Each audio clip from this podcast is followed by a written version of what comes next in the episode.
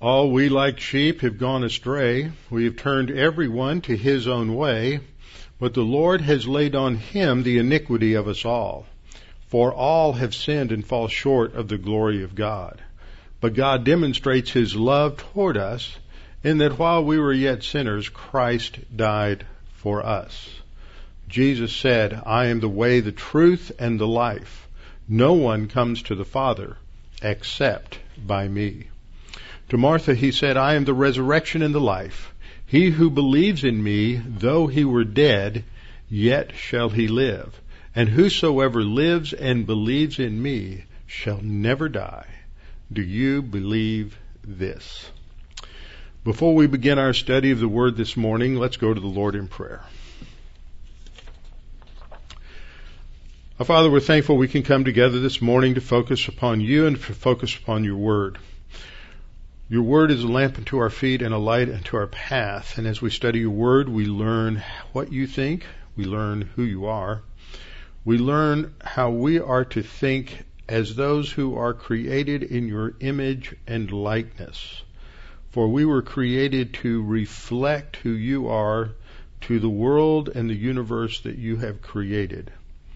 And Father, as we as believers study your word, we recognize there is a spiritual dynamic that should take place. A spiritual dynamic meaning that God the Holy Spirit is working in and through uh, the teaching of your word to uh, orient our thinking back to reality, to the reality that you originally created before sin entered into human history and corrupted the universe and corrupted uh, mankind. So, Father, we pray that you would challenge us with the fact that as we study, whatever we study, it is all designed to orient our thinking back to that original created order that will be restored eventually.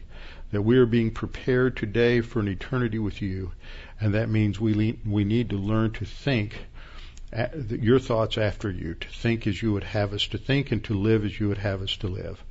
And now we pray that we'd be challenged by the study of your word this morning and that our understanding of grace versus works would be uh, expanded and opened up a little more. We pray this in Christ's name. Amen. We're studying in Matthew chapter 23 and we are in a section that demonstrates the righteousness of God and His holiness as He is in the person of the Lord Jesus Christ outlining his condemnation of the religious leaders of Israel.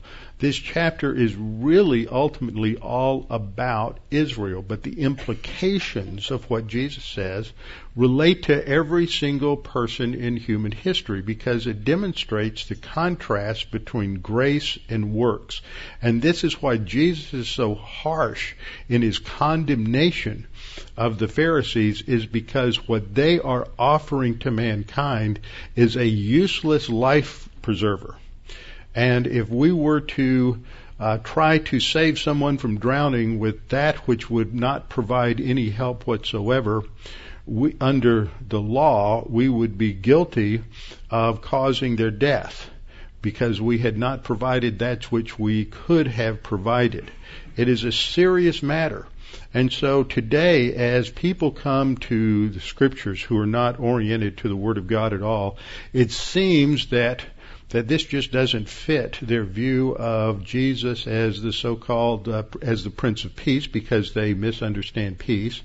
They misunderstand uh, who Jesus is. They think of him as sweet Jesus, meek and mild. And there is another side to his character.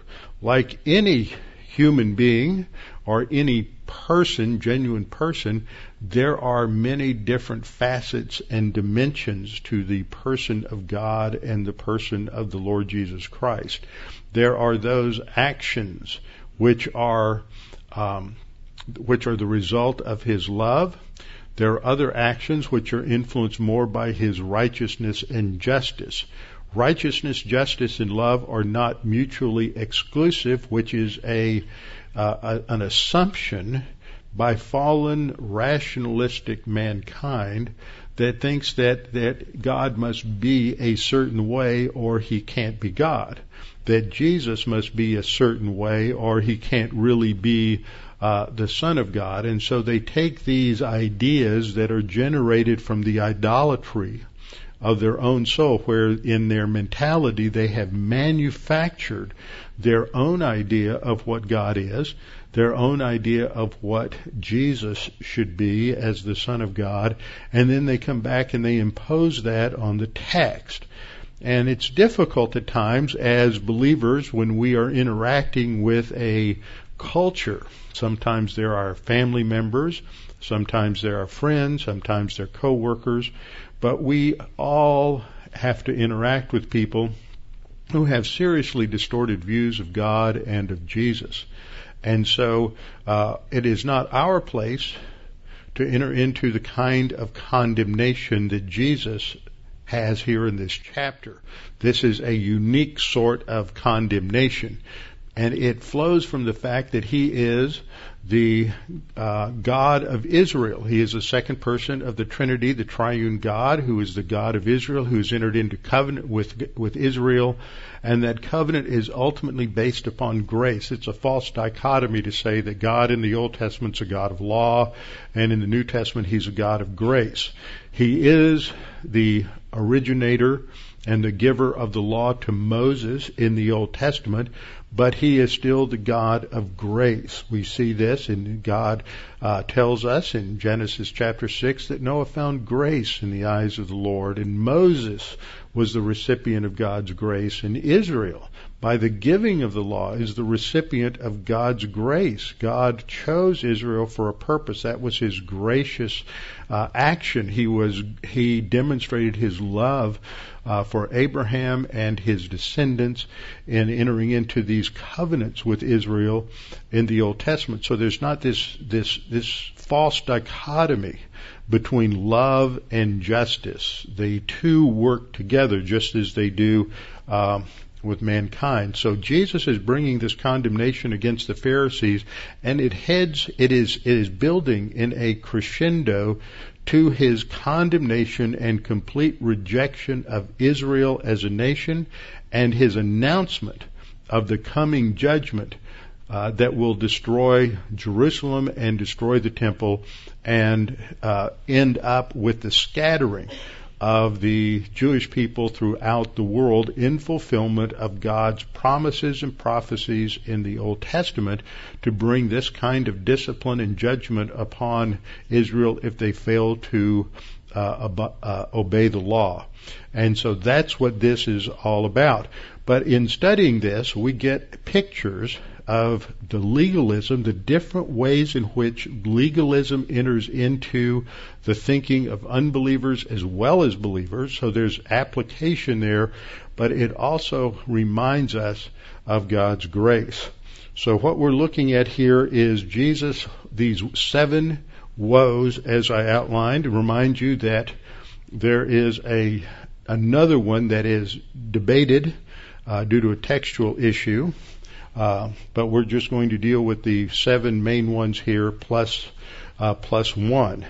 So, just to bring us back to where we've been since we've had our uh, focus uh, change during the last week a little bit with the holidays. Uh, in this last section of, of Matthew, from chapter 21 to 25, just before his arrest, uh, Jesus is presented to Israel as her messianic king and is rejected. He's publicly presented to Israel as her messianic king when he enters in in what is referred to as his triumphal entry on uh, what is traditionally known as Palm Sunday. Then he is rejected by the nation, but not by all of the people. In chapter 21:18 to 2246. There's a whole series of interchanges between Jesus and the religious leaders where he is rejecting them and points out that they are through the parables as well as through his other interaction that they are have rejected him and there will be judgment coming upon them. And this section is followed by chapter 23 where Jesus rejects the nation and announces these seven plus one woes on the religious leaders. Now, the issue throughout chapter 23 comes down to this, as I've covered the last few weeks, is that religion is man doing the work. And there are many people who get caught up in this, that we are to do things and God will bless us. That is the essence of legalism. Man does the work. It comes from his self-absorption and that man is basically impressed with his own dignity and the good things that he does, but he doesn't have an, an infinite reference point. And a finite reference point does, ha- does not have meaning without um, an infinite reference point. And when the infinite, infinite reference point is the righteousness of God, then we understand that the good things that man does is just a relative righteousness. It's just relative to what other people do.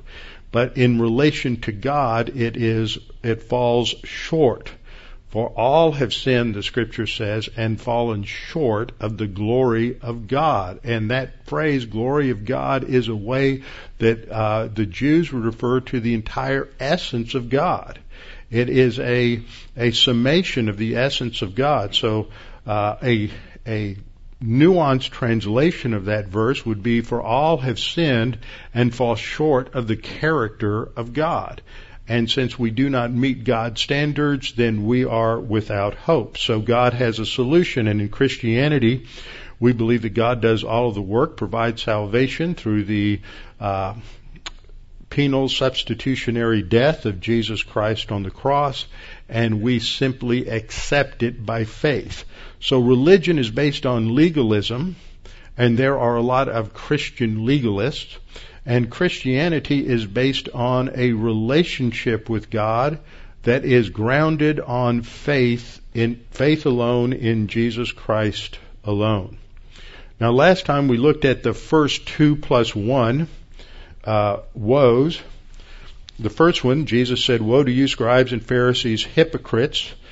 Now, the word "woe" is important because it goes back to Isaiah chapter five. It's a it's a classic Old Testament word that refers to the announcement of divine judgment upon Israel. The, it's an onomatopoeic word. It sounds like what it is saying. So it's, uh, and the Greek is oi, which it sounds just like the Hebrew word oi, sounds just like the Yiddish word oi and it's the interjection or exclamation somebody makes when something bad happens. They make this kind of noise, so it indicates something harsh that is happening. They're called hypocrites, a term that comes from a Greek term in drama, but it refers to someone who is wearing a mask. It's it's not really the idea in the scripture of being two-faced. It's the idea of of saying you believe one thing and uh, actually doing something else. And in it's it's really developed in the seven woes that there is a a problem with the Pharisees in that they are uh, talking about just external realities with a denial of internal realities. Uh, and as such, they are uh, claiming to believe in a coming kingdom and a coming Messiah whose coming is soon, who will deliver Israel, but then they are preventing the, anyone from following the Messiah who came, Jesus, and entering into the kingdom that he is presenting. So they are saying they believe in a kingdom and a Messiah, but they're preventing anyone from truly entering into it. Uh, this term also indicates that they are unbelievers. That's an important issue in interpreting several things coming up in future chapters. That the Pharisees are presented here as unbelievers. This is further substantiated, as I pointed out, by him, Jesus calling them a brood of vipers, and that is in Matthew uh, 23:33, uh, which indicates they are the seed of Satan and it indicates that they have no relationship with the Lord, as seen in Matthew 15, 7 to 9. Uh, they draw near to me with their mouth, as Isaiah said. They draw near to me with their mouth and honor me with their lips. It's just lip service. It's just superficial. superficial. Their heart is far from me. So we looked at the first woe, Matthew 23:13. They kept people from entering into uh, heaven and eternal life. The other woe is Matthew 23:14, which echoes Mark 12:40 and a parallel in Luke. And this is not found in some manuscripts. And so some people say, well, it's not in the older manuscripts or some of the best manuscripts, and for them, older is best. But it is found in the majority of manuscripts, and so I believe it is here but it's usually not counted. And since nearly everything you read will talk about the seven woes, I'm not going to try to change that. I'm just going to call them the seven plus one, and then we won't get too confused. Uh, the third woe, Matthew 23, 16 to 22 is where we stopped last time. This is the longest of the woes. This is the longest one, and uh, just some things to learn about this. It's the third, the longest, and the most developed of the seven woes.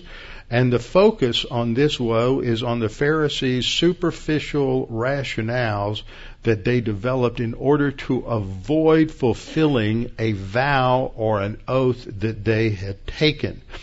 Uh, the Torah, the Old Testament, first five books of the Old Testament, known as the Torah or the Law, meaning instruction, has a, a lot to say about oaths.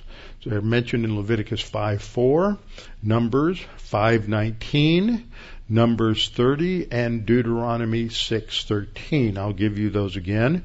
Leviticus 5:4, Numbers 5:19, Numbers 30, and Deuteronomy 6:13.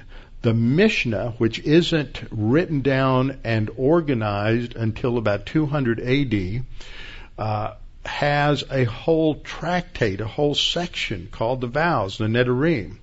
And that's followed by a second tra- tractate called the Nazir from the uh, Hebrew word that we take as Nazarite, talking about one kind of vow, the Nazarite vow. So there's at least two tractates in the Mishnah that focus on on the vows. Now, the Mishnah is a, uh, a, collection of the teachings of the rabbis from going back to 200 BC. So it's taking what they taught that had been handed down through oral transmission for almost 400 years and codifies that. So that gives us a lot of ideas about what the rabbi said and taught about the vows. And some of it was good and follows what the scripture says. And some of it we see the kind of thing that Jesus is condemning here, where they're trying to come up with uh, various uh, uh, sophisticated sounding rationales that are very misleading and are ultimately illogical, but they are designed to uh, give people an out. So if you make a vow and then sometime later you decide, well, that was I was just a little too emotional, enthusiastic. I need a way out, and so it would give people an escape clause from from these vows. So this is a long section uh, from verses uh, 16 to 22. I want to read them to you because I don't want. I'm not going to go through them bit by bit. We're just going to summarize what they are saying in uh, chapter 23, starting verse 16. Woe to you, blind guides! Notice how he several times will point out how he refers to them as being blind.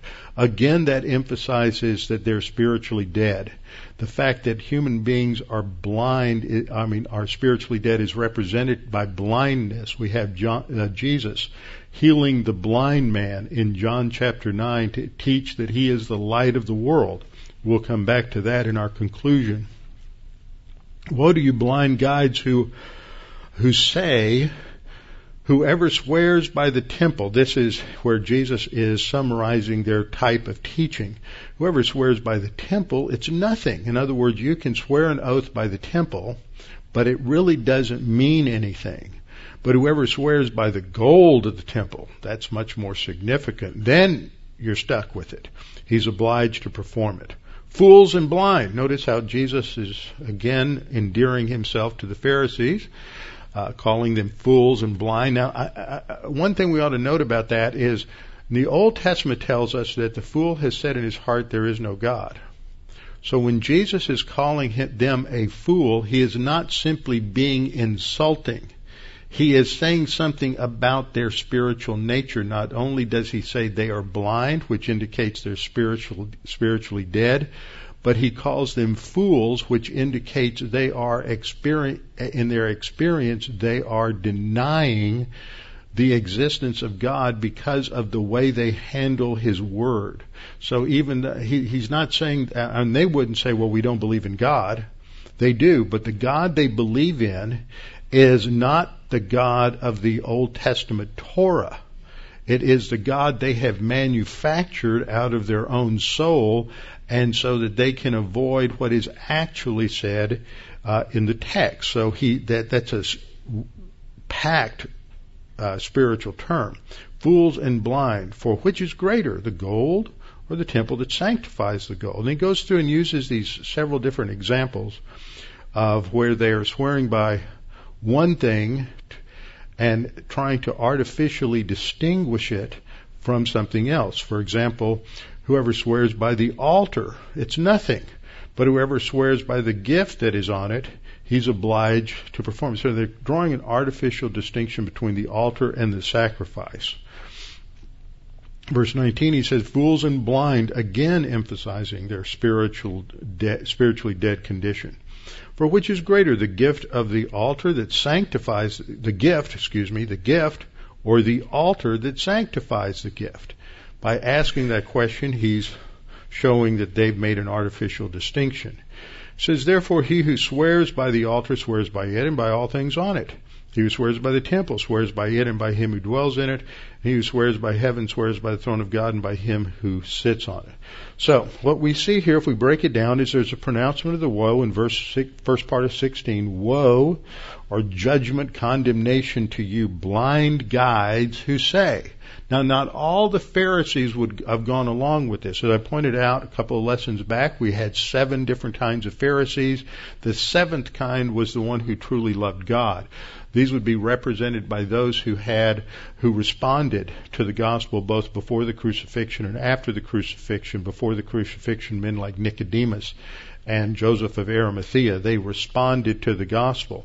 So there were some Pharisees, even at that time, that were, had already trusted in Jesus as Messiah but for the most part, they fit the patterns of the other six. Now, a lot of Christians fit those patterns too. That's why I titled that lesson, What Kind of Pharisee Are You?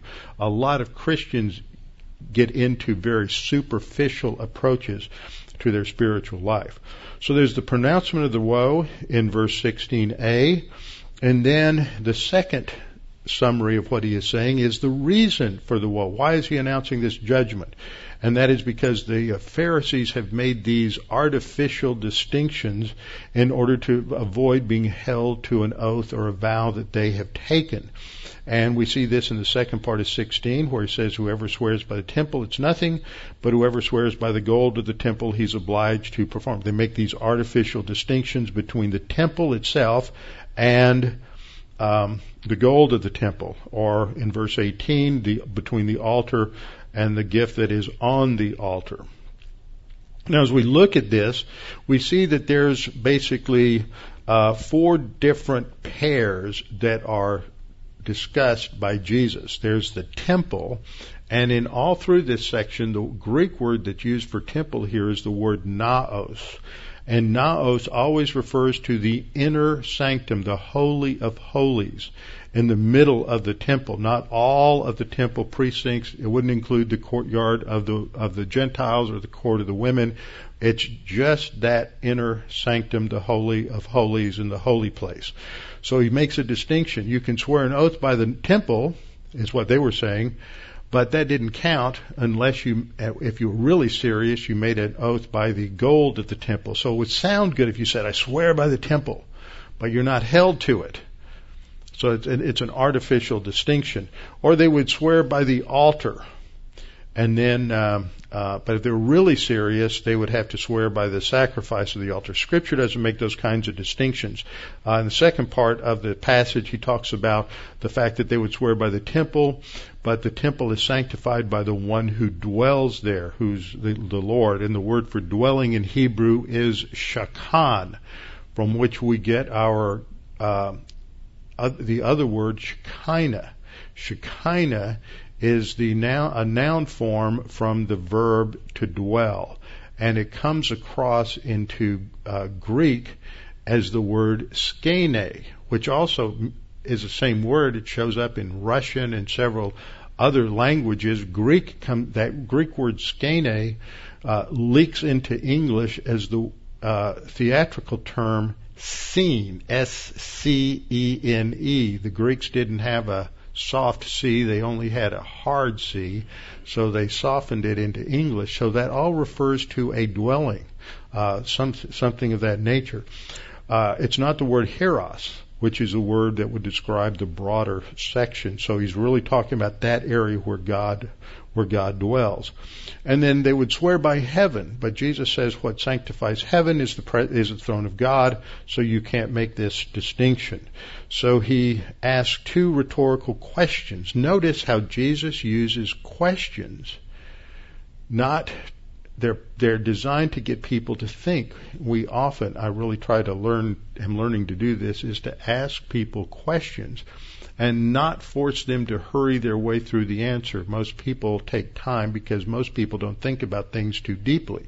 I'm not being insulting. I find that most people, A, we have people who have a deficit in their education, so they don't know how to think. In many cases, there are people who've never ever had anyone around them who asked them a thought provoking question. It, it, just blows their mind. And so, so you have to give them time to think about things. I mean, we're, we're in too big of a hurry often to try to correct people on the gospel and correct people's understanding of God without letting them go through that thoughtful process of self-discovery and so Jesus is asking them these questions. Of course, Jesus' context is a little different than when we're trying to witness to somebody. He says, Fools and blind, for which is greater, the gold or the temple that sanctifies the gold? Well, the way he sets up the question is pretty obvious. There's no distinction. And then he says the second time, fools and blind, for which is greater, the gift or the altar that sanctifies the gift? Now, and Jesus is asking these questions He's asking them rhetorically to bring out the point. He's not really waiting for them to give an answer for self-discovery. He's already condemning them because they're people who are already set against God. And you can ask them every question in the world, and they're never going to try to probe or think because they've already decided in the core of their soul to reject God. That's where they are. And then he concludes this little section with three positive statements where he says, Therefore, he who swears by the altar swears by it and by all things on it.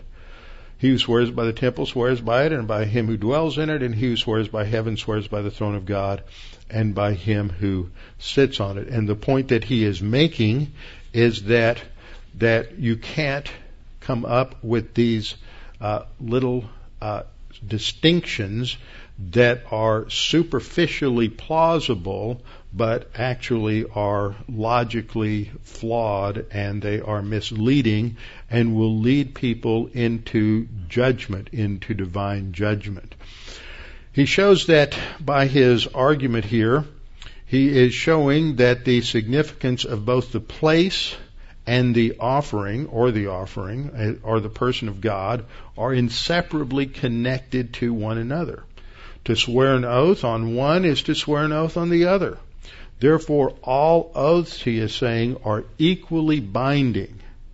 Now, he doesn't condemn the take, using an oath here because that's clearly authorized in the Old Testament. What he is saying is that you have to be extremely cautious and careful and weigh the uh, alternatives to taking an oath because once you take it, you're bound by it and you can't just walk away from it.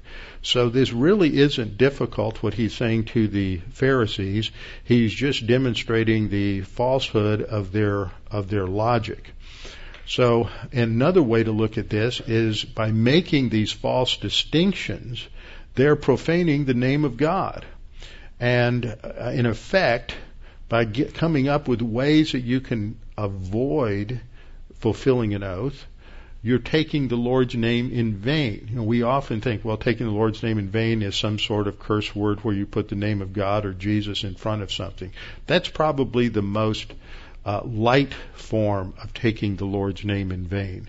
Often, when people get in a pulpit and they say that God has spoken to me. Now they are taking the name of God in vain in the kind of way that, that the law is prohibiting.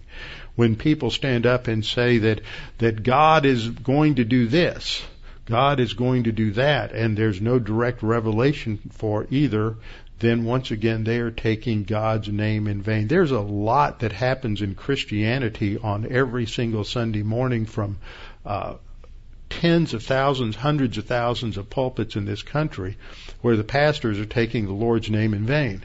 But we never call them on that because we've sort of misinterpreted and misdefined what it means to take the Lord's name in vain. So we have to be very careful. So Jesus is in effect telling them that by this they're they're breaking one of the uh, Ten Commandments and taking the Lord's name in vain.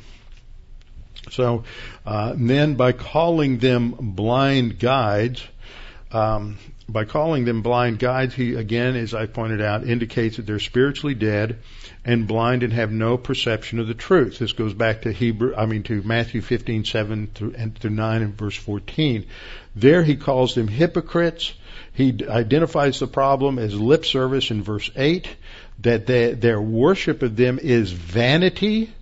In vain they worship me. So they're taking the Lord's name in vain by the way they are worshiping.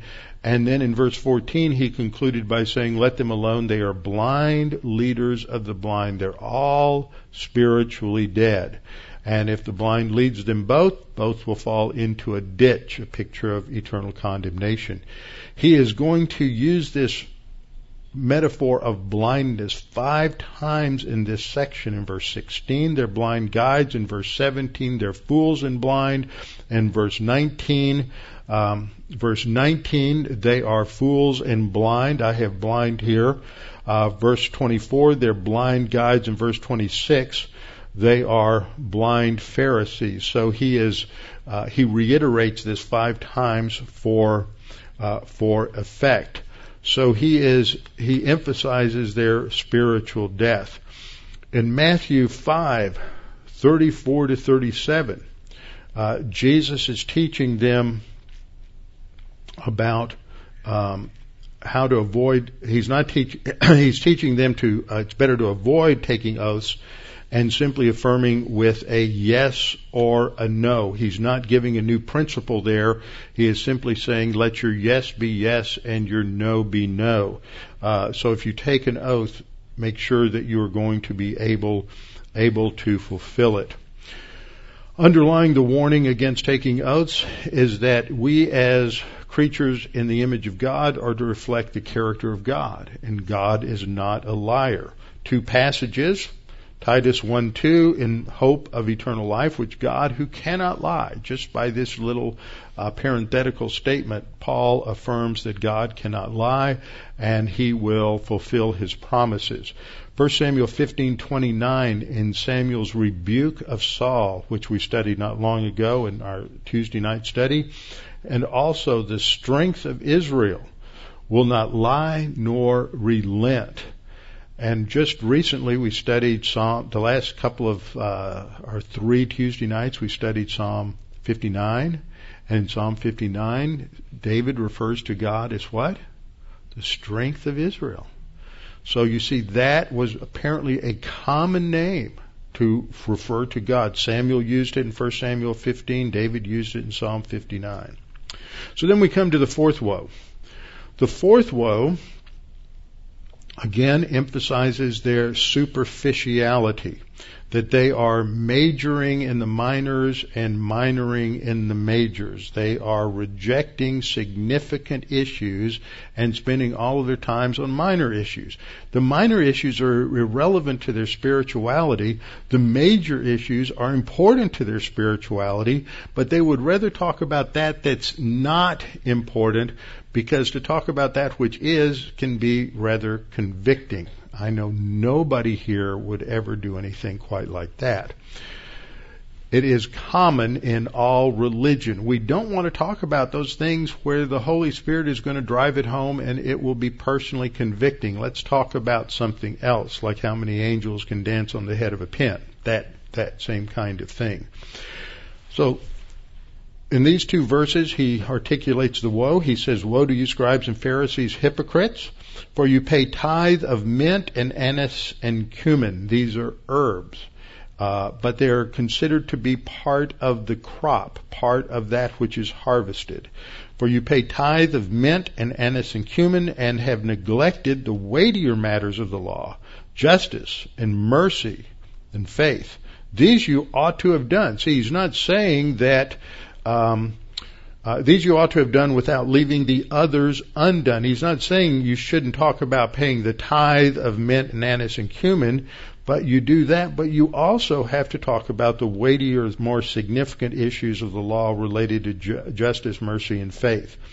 He says blind guides, he calls them blind guides who strain at a gnat and swallow a camel. So as we look at this, two passages in the Old Testament talk about herbs as being part of the harvest of crops. Leviticus 27 verse 30 and Deuteronomy 14:22 to 23, Leviticus 27:30 and Deuteronomy 14:22 to 23. It's not that tithing herbs was not important or not correct. It's just that it is a lower priority than weightier matters such as justice, mercy, and faithfulness. Uh, this isn't an hierarchical ethic. It is saying that even within the law, there are some things that are more significant than others. When we look at this last verse, blind guides who strain a gnat and swallow a camel, I think that this was a common idiom and it is a play on words, especially in the Aramaic. Very possibly Jesus said this originally in Aramaic, but it was written under inspiration in Greek. The Aramaic word for gnat, as you see on the board, is the word kalma, Q-A-L-M-A, and it sounds like and is very similar to the Aramaic word for camel, which is gamla. So it's a play on words the Bible is filled with these little puns or paronomasias, and so even uh, these sayings are are written that way so that it's memorable, so you can remember it. Jesus is alluding to Micah 6, 8 in this passage, which says, He has shown you, O man, what is good. And what does the Lord require of you but to do justly, to love mercy, and to walk humbly with your God? That's the background for what Jesus is talking about in the fourth woe. Then we come to the fifth woe. In the fifth woe, we, and the sixth woe, uh, we see this emphasis on externals only with a, an, it's more than just a denial. It's they're totally ignorant of the need for an internal transformation as the precursor to an external transformation. So in the fifth and the sixth woes, the focus is on the ultimate spiritual issue of internal transformation. Now in verses 25 and 26, uh, we see a passage, and I've often seen this applied to sanctification. I don't think that's the original meaning of Jesus. He's not talking about their spiritual life and spiritual growth because in order to have spiritual growth, you have to be born again. I think they're spiritually dead. I think that's the issue here, is that they're spiritually dead. Therefore, there can be no genuine external cleansing. Verse 25, Woe to you, scribes and Pharisees, hypocrites, for you cleanse the outside of the cup and dish. See, it's using a picture of the concern that we discover in the and the Mishnah with a tremendous concern for the externals, for ritual purity in the area of, of dietary laws and how to use the right dishes for the right things. We've talked about this in the past that in the Mosaic law there is a command that a, a calf should not be boiled in his mother's milk. Now that has direct allusion to practices in the pagan worship of Baal, and what it was communicating was that the Jews were not to worship God in the way the idolaters worship their gods. But in Second Temple Judaism, they got to the point where they were trying to make sure they never ran the risk of violating that original law, and so they they reached a point where they completely separated uh, any kind of utensil that would be used in dairy products with those that were used in meat products. And so even today you go to Israel and many of the hotels that cater to not just to to uh, a Gentile crowd but also to Jews will have um, will have a either a meat kitchen or a dairy kitchen. And one of the uh, nicer hotels where we've stayed, I've stayed several times, has a dairy kitchen. And I don't like to stay there very long because the menu gets rather boring. It's mostly like you know pasta and fish. That's it. Uh, but I just I found out since I was there the last time that the room service menu is a meat kitchen. So if you want a hamburger, you have to do it through room service. But if you go down and eat in their restaurant, but it's completely separate kitchens, completely separate utensils. And if you go to an Orthodox home, an observant home, you will discover they have two complete sets of dishes, those for dairy and those for meat. Because they want to avoid ever using a, a dish that might have a molecule of dairy on it, and then you put beef there, and it's possible in some extended sense that that is the mother uh, or that is the calf of the mother from whom the milk came. And so to avoid all of that, so they go to uh, uh, an excessive amount to make sure all of these things are done proper as well as cleansing. So it's talking about, he's using that as an analogy that they are just so obsessed with this that they clean the outside of the cup and dish, but inside it's still dirty. It looks good on the outside, but inside it's filled with extortion and self-indulgence. It is filled with sin. It's, they never correct the core problem. And so I think that what this is saying is that they're, they're in the light of the fact that they're again called hypocrites, they're blind guides, etc. They're not saved. That's the cleansing of the inside. It's not talking about experiential cleansing. It's talking about positional cleansing. They're not saved. And so uh, he tells them that first you have to cleanse the inside of the cup. That's what happens when we trust in uh, Christ for salvation. And then the outside can truly become cleansed. If you're just washing the outside, that would be simple morality. And even unbelievers can be very moral and have a measure of integrity that often outshines believers. I, I frequently told the story of when I was in seminary, I would house sit for a family, and they went to Northwest Bible Church, and they were a solid Bible based family.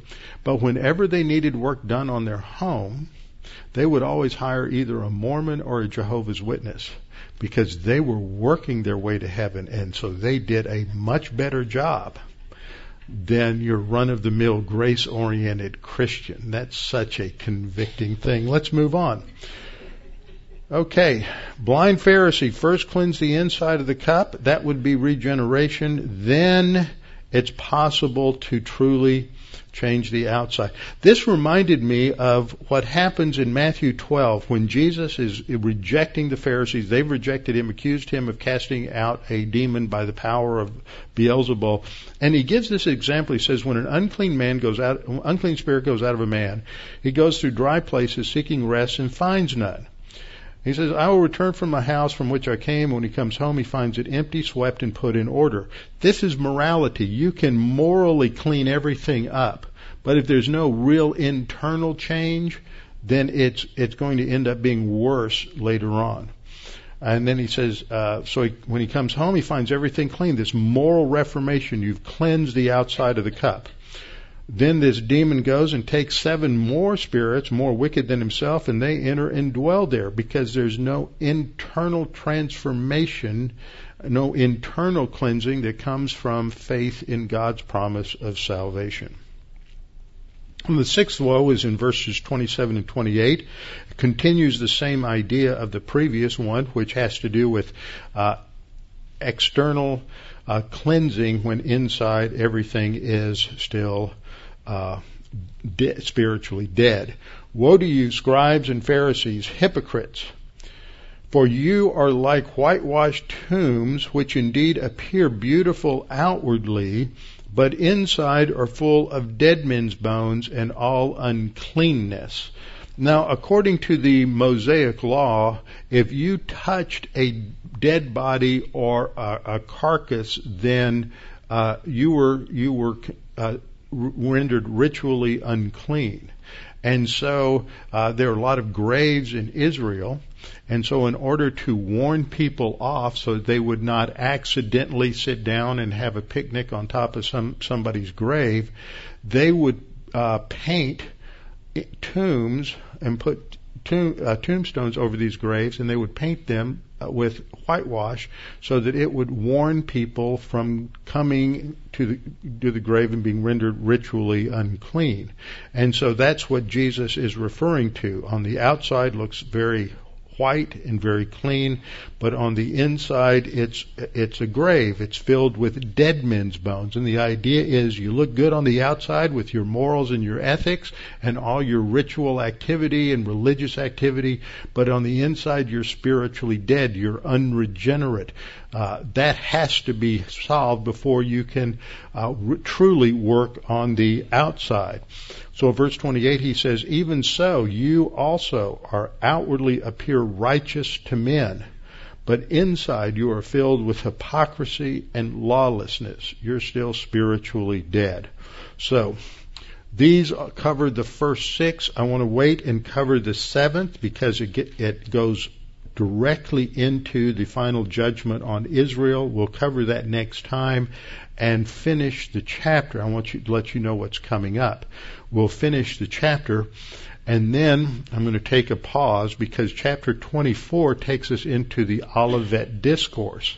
And that's when we start getting into a lot of prophetic themes.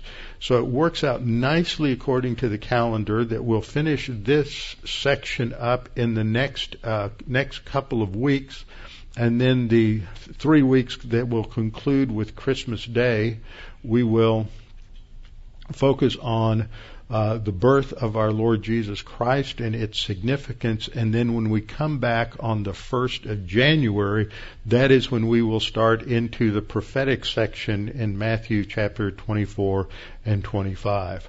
But what's our conclusion here? This passage is about condemning legalism, condemning religious activity instead of genuine spiritual rebirth and grace based salvation and living. So the conclusion is that first of all, there must be an internal transformation before there's a relationship with God. There has to be a transformation internally from being unclean to being clean. This compares with the transformation from being blind to receiving sight. The perfect picture of this is in John chapter 9 when Jesus healed the blind man. And in verse 5, Jesus said, in reference to what he was doing, as long as I am in the world, I am the light of the world. John 8 and John 9 teaches that Jesus is the light of the world. He comes in to illuminate things. This is, goes back to John chapter 1, that he is the light and in him was no darkness and he uh, brings light into the world.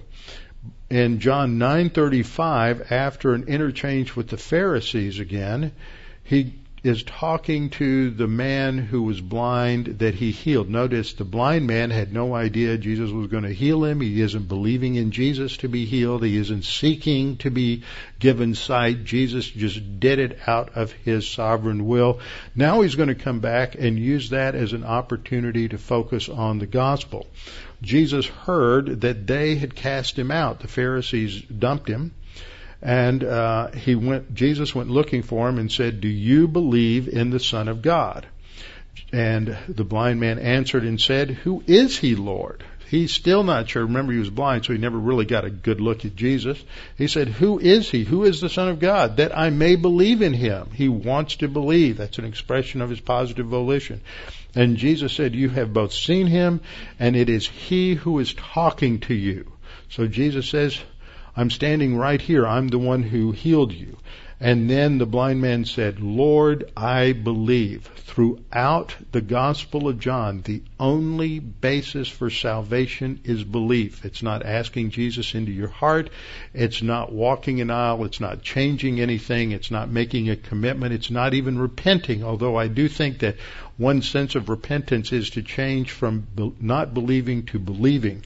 But in John, there's no mention of the word repent. It is simply believe, believe, believe, believe. That is how the internal transformation takes place. It is totally on the basis of grace and not on the basis of works.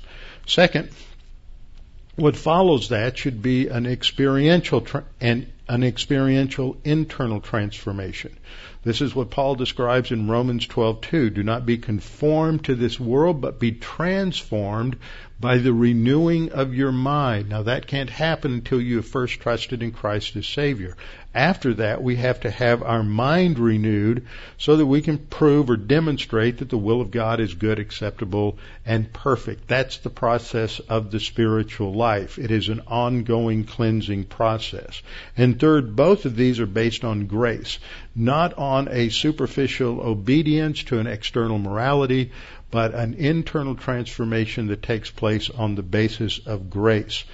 Uh, Ephesians 2, 8, 9 says that for by grace you have been saved through faith and that not of yourselves. It is the gift of God, not of works, lest any man should boast. And Titus 3, 5 says that it's not by works of righteousness which we have done, but according to his mercy he saved us. So salvation is based on grace. The spiritual life is based on grace. But that doesn't mean it's lawless. It means that we understand that God is the one who does the work and we accept it. We don't do the work and expect God to bless us. God has already blessed us with every spiritual blessing in the heavenlies, with our heads bowed and our eyes closed. Father, we thank you for this opportunity to study these things this morning, to be reminded that our relationship with you is based on grace. It's based on our, our, response to your love and to your goodness to us, and the fact that you have done everything necessary, that we're not trying to earn your favor. We are not trying to gain access on the basis of our own efforts, our own works, our own morality, but that that is just simply a counterfeit that the reality is that we have to be transformed from the inside out as a result of your grace, and that can only come as a result of trusting in Jesus Christ as Savior. The issue is believing on Him, and we'll have eternal life. Father, we pray that there's anyone listening, that they would be clear that salvation is being freely offered to each and every person, and that we don't have to do anything to make ourselves savable. We don't have to go through any kind of moral reformation. We don't have to quit anything in order to get saved. We just have to believe that you provided a perfect salvation for us, that we trust in Christ and his death for us on the cross, and therefore we will have eternal life once we believe that. Father, we pray that you challenge each of us for a need to grow in the grace and the knowledge of our Lord Jesus Christ. And we pray this in Christ's name. Amen.